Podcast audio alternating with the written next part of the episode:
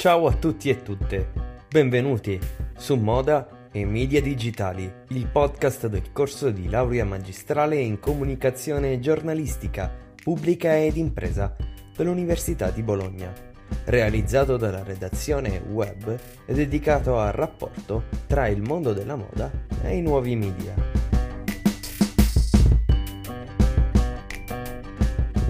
Io sono Nicola e per questo nuovo episodio sono in compagnia di Giorgia Vernocchi, che ha indagato sul rapporto tra il mondo della moda e TikTok, prendendo in considerazione il caso Gucci.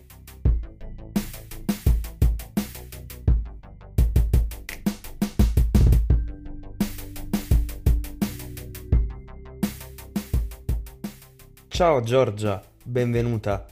Inizierei introducendo la tua ricerca.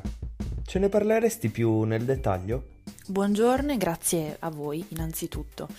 La mia ricerca parte dalla curiosità e dall'osservazione, nel senso che circa un anno fa ho deciso di scaricare per la prima volta TikTok, questo social nuovo di cui parlavano tutti, e nonostante la titubanza dei primi giorni, mi sono resa conto dopo poco di quanto le sue modalità di funzionamento e le sue caratteristiche facessero presa sulla mia mente, quindi mi era sempre più difficile smettere di usare l'app o comunque trovare attraenti altri tipi di social.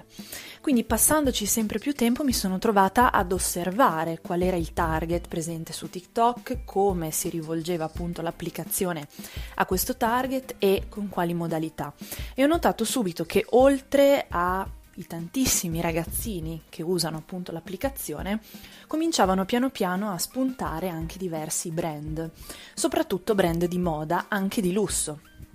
E questo mi ha appunto incuriosito e mi ha spinto a cercare di capire come mai dei brand di questo tipo, che di solito usano un tipo di comunicazione molto più istituzionale e formale, avessero deciso invece di proporsi su questo nuovo social, diretto principalmente a questa generazione Z, quindi a questi ragazzini molto giovani, a questi nati diciamo all'inizio degli anni 2000, con un tipo di comunicazione molto fluida, divertente, spontanea, senza filtri, basata sull'ironia e sulla spontaneità. Quindi proprio mm, smantellando diciamo, quelli che potevano essere i pilastri della comunicazione dei grandi brand di moda di lusso fino a qualche anno fa. Quindi mettendosi su un piano democratico e parlando con lo user, quindi con lo spettatore, con le sue stesse parole, con i suoi stessi termini, con il suo stesso tono e quindi questo mi ha incuriosito molto e mi ha spinto a voler cercare di capirne di più e anche a ehm, cercare di capire quale fosse poi il guadagno eh, che questi brand di moda traevano da questo nuovo tipo di promozione. Quindi l'effetto di questa comunicazione nuova diretta a questo pubblico di consumatori giovanissimo. Nello specifico, quale contenuto di Gucci su TikTok ti ha colpito maggiormente? E perché? Sicuramente la mossa comunicativa e promozionale di Gucci che mi ha più colpito su TikTok e che anche la campagna che ha inaugurato il loro profilo è stata eh, la challenge lanciata per le nuove Gucci Tennis 1977. Gucci è stato pioniere in questa nuova app quando ancora molti altri brand la guardavano con titubanza e per lanciare questo nuovo modello di scarpa creò questi video che diventarono poi virali con 8 milioni di visualizzazioni con una base musicale dove non troviamo modelli o influencer ma persone qualunque come potremmo essere noi, nostra madre, nostra nonna di qualsiasi età e di qualsiasi tipologia che appunto indossando queste scarpe ballavano in maniera goffa e spontanea senza nessun tipo di coreografia questa base musicale facendo anche sorridere. La call to action di questa challenge consisteva nello spingere lo user che guardava questo video a ballare anche lui 30-60 secondi di video con quella base musicale senza nessun tipo di freno, quindi essendo semplicemente se stesso ed esprimendosi liberamente. Il concetto di questa campagna promozionale racchiude un po' tutto il senso della nuova eh, comunicazione su TikTok, quindi l'idea che non si voglia più una pubblicità patinata e perfetta come poteva essere la pubblicità tradizionale. Al posto di modelli, modelle, vediamo persone qualunque, perché chi guarda deve rispecchiarsi in ciò che vede, deve sentirsi coinvolto, deve sentirsi parte di quello che vede e così, sentendosi a proprio agio, è anche più spinto a partecipare. TikTok vive, quindi cresce grazie agli user generated content, ovvero ai contenuti che creano appunto gli utenti dell'applicazione che contribuiscono a dare valore, a far crescere il brand e il prodotto. Quindi un tipo di comunicazione democratica, orizzontale, che parla direttamente allo user con il proprio linguaggio, che vuole metterlo a proprio agio, che parla appunto a chi guarda con le sue parole e che vuole includerlo, vuole farlo sentire parte del brand, parte del valore del brand. Vuole in un qualche modo accoglierlo, facendolo sentire a casa. Quindi è molto diverso dalla pubblicità tradizionale che invece creava un po' di stacco stando su questo piedistallo dorato. L'idea di mettere persone qualunque che facciano quasi ridere, quindi che siano quasi goffe, a ballare in una campagna promozionale così rilevante come quella di TikTok è la chiave di questa nuova comunicazione semplice, ironica e diretta che appunto promuove TikTok.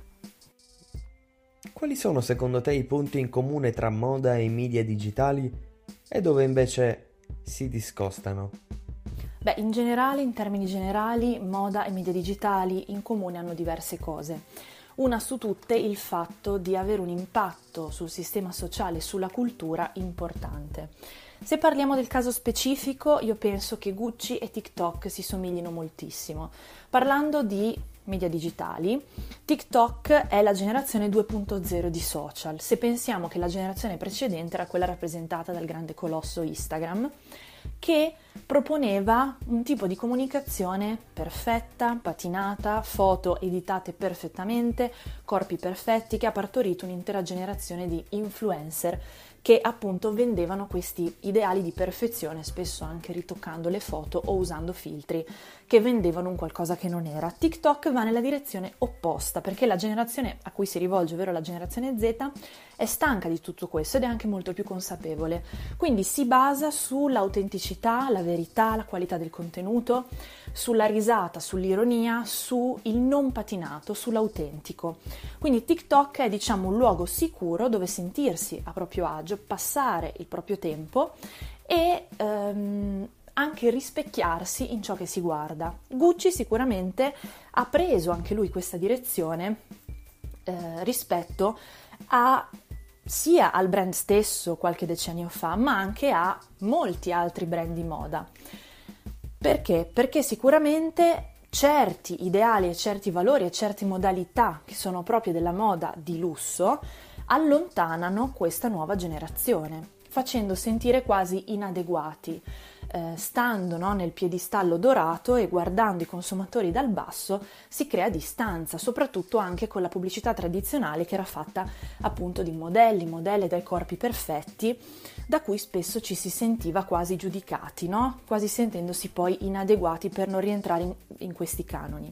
Quindi TikTok, quello che sta facendo negli ultimi anni, è un po' quello che sta facendo Gucci nel mondo della moda e si incontrano in maniera perfetta, quindi una comunicazione diretta, democratica, che parla al consumatore con le proprie parole e sentendosi più a suo agio questo consumatore è anche più spinto a comprare e a voler partecipare no? alla creazione del valore del brand. Sicuramente ancora è molto difficile sradicare questa idea di moda perfetta, di perfezione, di moda per pochi, anche di corpi perfetti, no? proposti appunto da questi brand di lusso.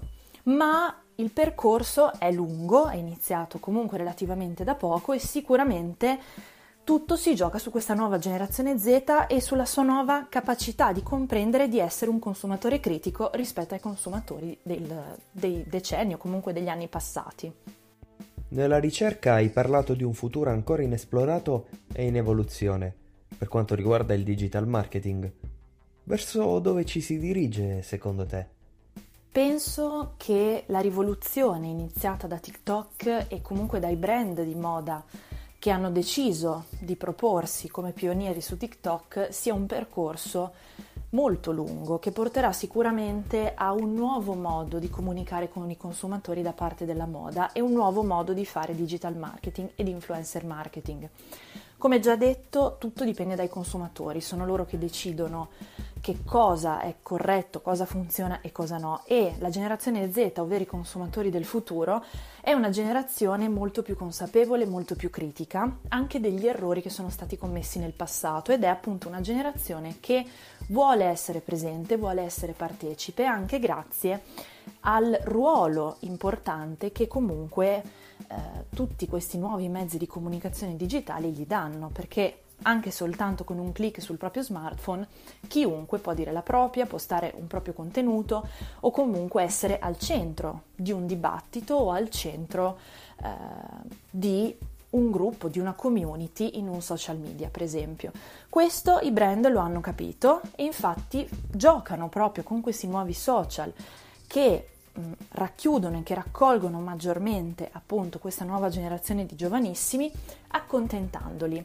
Quindi fondamentalmente gli dà ciò che cercano. Quindi quest'idea di mh, collettività, quindi anche di brand che danno un estremo valore ai contenuti che arrivano dagli user, no? per farli partecipare, per farli sentire protagonisti e anche questo nuovo tipo di comunicazione, principalmente visiva, con pochissimo testo, molto rumorosa, fatta di audio e video, che è perfetta per questa nuova generazione che ha più o meno un tempo medio di concentrazione di 8 secondi, fa sì che questo nuovo gruppo di consumatori sia veramente catturato da questi nuovi social che rispondono perfettamente a ogni loro bisogno, a ogni loro caratteristica.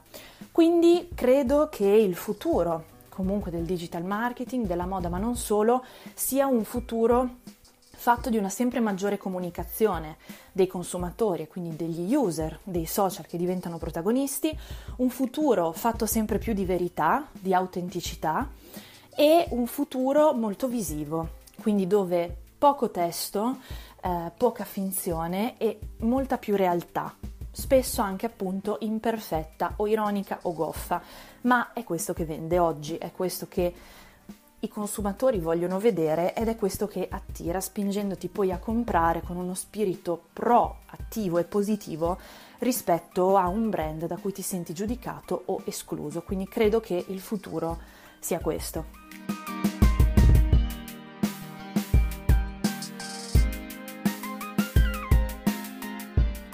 Un caso interessante e di successo. Grazie per avercene parlato Giorgia.